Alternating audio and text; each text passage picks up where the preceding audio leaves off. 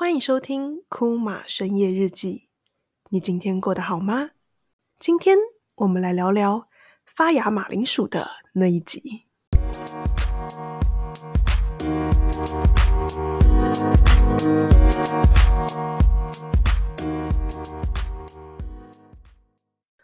欢迎回来，《库玛深夜日记》。那今天的我有比较进步一点，今天的我是在啊、半夜十二点半来录这次的 podcast。那或许这是一个 perfect timing，因为我比较累了，但是我又还没有到累到你知道有点 dizzy dizzy，然后讲话讲一句话要讲三遍，像这样的状况。那我有问一下我朋友，为什么深夜的声音是最好听的？那那时候他说了一句蛮有趣的话，也跟大家分享。他说，或许是真的到半夜的时候。你真的比较累一些，所以你讲的话比较不会那么中气十足，或是你不会这么硬或那么强调的要把一件事情讲出来。那或许是这样的情绪，所以在我分享的事情里面，大家可以更慵懒、跟更舒服的去接收跟聆听。那这让我想到，其实我在国中的时候呢，我一直都是一个写字写得非常用力的人，就是我的字很草，就很像狂草。那时候我记得我写那个书斋的时候，我的一页的那个文字都会非常的凹凸不平。然后老师看完那个书斋的时候，就默默写了一句话说：“你的人跟你的字一样，如果可以再轻一点，再温柔一点，或许可以更好。”那那时候我有点不太理解这句话，但是长大的过程中好像有慢慢理解了，也说不定。那或许深夜日记也是在这样子的前提下，用比较温柔的方式展现自己。是一个更好的方法。好，那我们今天的主题也很有趣。那我发现其实我很喜欢想一些怪名字，所以可能以后大家看到怪名字就可以不意外。那今天这一集叫做发芽马铃薯的那一集嘛。那怎么说呢？其实今天的主角的确就是发芽的马铃薯。那啊、有一次经过那个厨房的时候，我就看到那个我们橱柜旁边有一个两颗发芽的马铃薯。那我就问我爸说：“哎，发芽的马铃薯还可以吃吗？”我爸就说可以啊，你把芽剥掉就好。那我就说哦好。那这边先科普一下，就是发芽马铃薯的话呢，它其实啊马铃薯本身会产生一种碱性的物质。那那个碱性的物质呢，算是神经性的毒素，所以如果你吃多的话呢，可能会导致头有点昏啊之类的状况。那不过当然是悲伤，不同的人跟不同的马铃薯 可能有不一样的情况。那所以呢，呃。隔了几天，然后我要带便当的时候，我发现哎，冰箱没有饭，没有淀粉。那我就说好，那我就把这些马铃薯煮来吃。所以那时候我煮的时候呢，我还有很认真削了皮，然后我啊、还把它们切块，然后丢到水里煮。那煮好之后呢，我就试吃一口，想说，嗯，我来先试试看它的软硬度 O 不 OK。那试吃一口之后呢，我就说，嗯，这个马铃薯怎么苦苦的？那我想说，说不定是我舌头的问题，你知道有没有？大家都会很自我催眠这件事情，所以我就把马铃薯装起来，跟我其他做的烤鸡啊那些就放在那个桌上，一边看 Netflix 一边吃。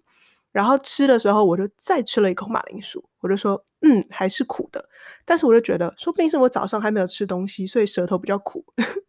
然后我就开始先吃烤鸡啊，先吃菜啊这些吃一吃，然后我再回去吃一口马铃薯。还是苦的，我就说，那说不定是因为我没有调味，所以我就拿了胡椒粉，大大的撒在那个马铃薯身上，然后我又吃一吃，然后再吃一口马铃薯，然后最后我发现，嗯，还是苦的，所以我就觉得好，我要放弃。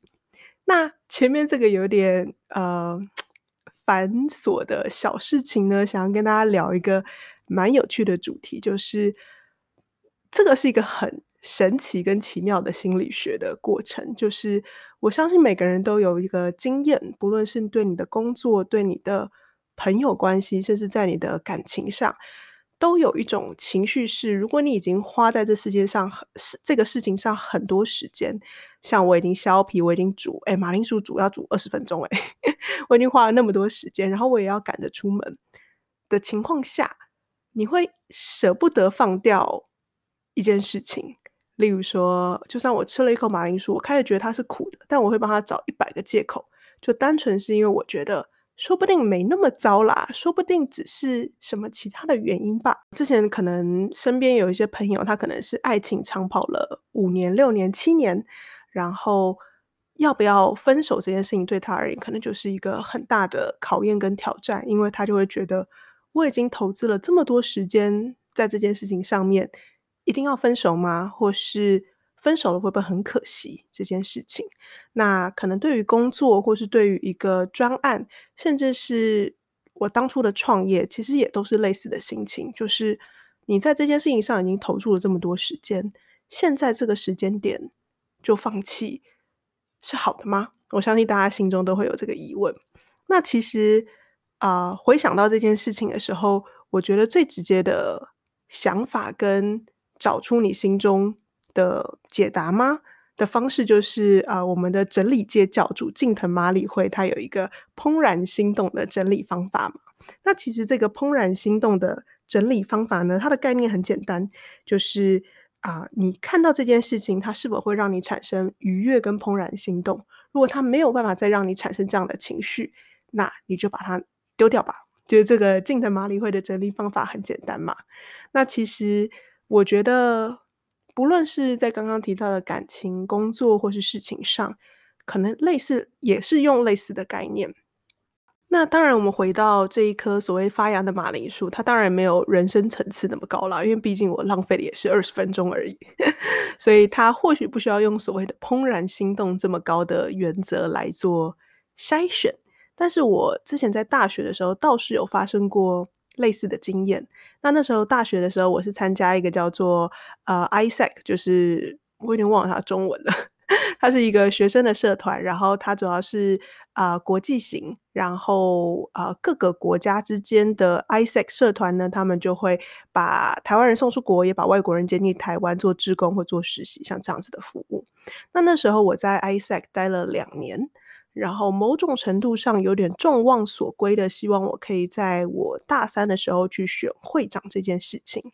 那我也觉得听起来有点顺理成章，所以我就啊、开始做了一些申请啊，整理一些东西啊。然后啊、我们之前在选会长的时候，我们需要先做一件事情，叫做 show interest，就有点像是你发一篇贴文，然后昭告大家说，OK，从今天以后我要来进行选会长这件事。那那时候蛮有趣的地方是，我也下定决心我要去选所谓 ISEC 的会长了。那的那个晚上呢，下午的时候刚好我跟一群朋友在聚会，那那群朋友里面呢，就有一个人在吃饭吃到一半的时候提议说：“诶，我觉得，因为我们下次见面可能会是一年后。”那还是我们每个人用一张纸把这一年你想要做到的事情写下来，然后我们稍等，就每个人分享一下。那我们下次一年后再见面的时候，我们就可以看彼此的进度如何。那那时候我就觉得，哎，听起来蛮有趣的，所以我们就各自写。那那时候刚好我是最后一个发表的，所以第一个人先很兴奋的讲完，然后第二个人也也很兴奋的讲完，然后轮到我的时候，我就拿起那张纸。那想想当然二，就是身为一个原原本已经决定要选会长的人呢，我就写哦，我希望我可以顺利的办完什么什么样的活动，然后接续我要在什么样的地方，我要达到什么样的事情。然后越念我就觉得，嗯，怎么越念越觉得很心虚。然后我就念到大概倒数第三行吧，我就把那个纸折起来，然后我就说我要先 pass，我觉得我写的可能不是我想要做的事情。那。我觉得这个情绪其实每个人都是可以察觉的，就是当你做这件事情，它真的不能带给你快乐，或是你对做这件事情其实没有任何开心、引颈、期盼的感觉，那个其实我觉得蛮明显的。可是可能我们都会需要有一个契机点，帮助我们察觉这件事情。所以啊、回到这颗发芽的马铃薯，它突然让我觉得。好像有时候我们真的会，因为你已经投资了一部分的时间，导致你觉得你不能放弃一件事。那如果我们真的遇到这样子的事情，或许近藤麻理惠的怦然心动整理法就会是最简单而直接的，就是我对这件事情真的还有任何的期待吗？那如果没有期待，是不是就该断舍离这件事情了呢？那这是一个简单的想法。那我也觉得我最近真的很胡思乱想，就是光那个发芽马铃薯就可以想到这些事情。Anyway，今天的内容差不多到这里结束。那在结束之前呢，我们也照惯例，我们要来稍微冷静一下我们自己。那开头的时候我有问你今天过得好吗？那不论你今天的答案是你是辛苦的、难过的、疲累的、伤心的、被背叛的，或是任何的情绪，辛苦了。那我们需要做的事情是，我们一起进行一个好好的、大大的深呼吸，吸气，吐气。我有时候觉得自己很像瑜伽老师。好，那在这个一吸一吐之间呢，我们就把今天放在今天，那我相信明天永远会是一个 whole new start。这一集节目差不多到这里结束喽。那后来我有收到一些听众的反馈，他说或许我可以做预告下一集的动作，那让大家对于下一集有点盼望。那我也想好了，我下一集叫做“拔粉刺的那一集”，又是一个奇怪的名字。但我们就下一集再见喽，拜拜。